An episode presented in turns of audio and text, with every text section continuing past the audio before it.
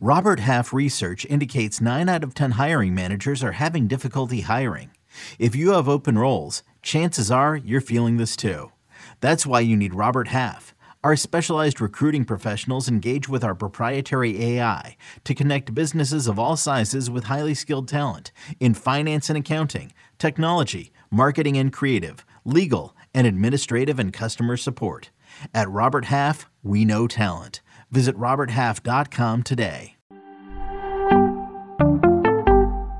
We don't talk about dynasty leagues often, but let's do it next on Fantasy Baseball Today in 5. Welcome into FBT in 5. As always, make sure to follow and stream us on Spotify. Today is Tuesday, December 14th. I am Frank Stampfl, joined by Scott White, and we're going to do a little buy or sell for dynasty leagues involving young players that are down in the dumps. And let's start with Jarren Duran, an outfielder with the Boston Red Sox. Uh, some power, some speed in the minors this past season, but played 33 games in the majors and didn't look very good, Scott. So, what do you think? Buy or sell Duran in Dynasty?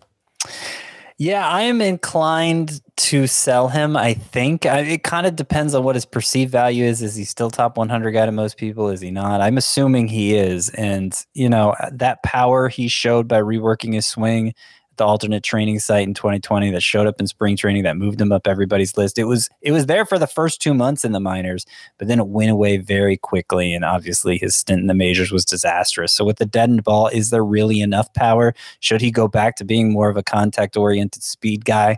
Feel like he's kind of between those two right now, and I'm not sure if he's going to land in a place where he's a starter in the majors.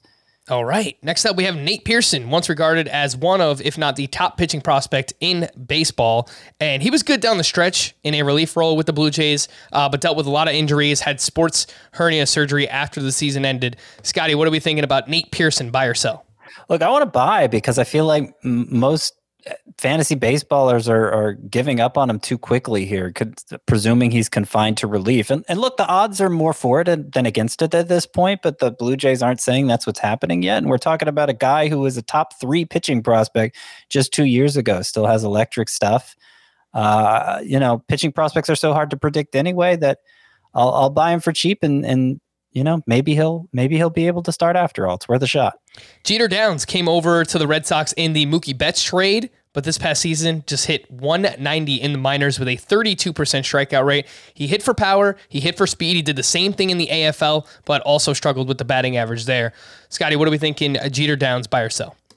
If I can get him for next to nothing in a deep dynasty league where he's worth keeping, I'll buy him. But I, I don't feel great about the direction that's gone. The the plate discipline just disappeared on him, and and I don't know, I don't know how likely that is to come back. Uh, it was awful, struck out way too much, and um, I'd be surprised, frankly, if he if he uh, made good on his potential at this point. So I, would sell if if if there was. Uh, you know, if if if you're is really more about are you keeping him or are you keeping some other prospect instead? I think rather than are you getting something for him in a trade.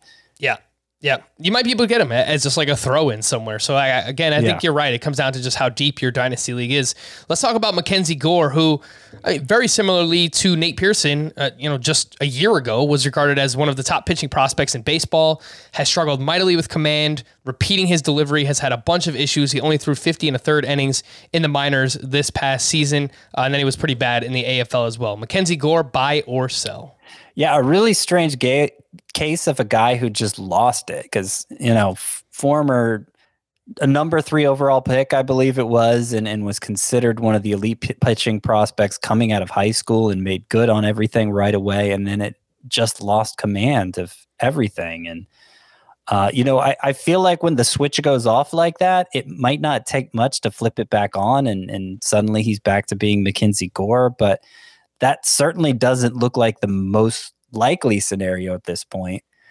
I would still say buy because, like I said for Pearson, uh, I mean, there's there's only so much you can project for any pitching prospect in terms of is he going to be in the rotation or is he going to be a reliever?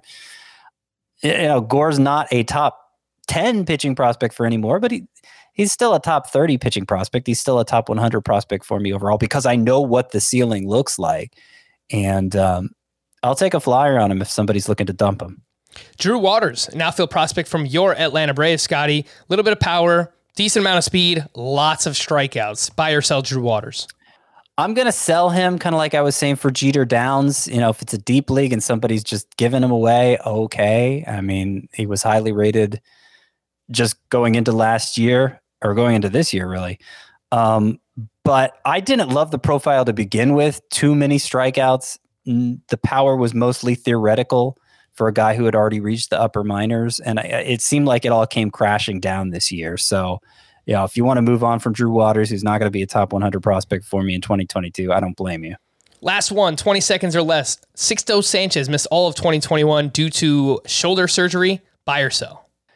I'm buying. I'm buying hard. I feel like torn capsule in the shoulder. You know, a lot of people are worried he's going to come back and not have the same velocity. It's it's a legitimate concern, but if he does, then you're talking about an impactful pitcher right away. He showed what he could do against major leaguers in 2020.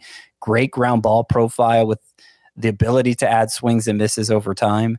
Uh, I, I I don't know that he needs full velocity to to get those ground balls, but uh, you know, if he gets that velocity back, he's going to be well worth the investment. For more extensive fantasy baseball coverage, listen to the Fantasy Baseball Today podcast on app on Spotify, Apple Podcast, Stitcher, your smart speakers, or anywhere else podcasts are found. And thanks for listening to Fantasy Baseball Today in 5. We'll be back again on Thursday morning. Bye bye.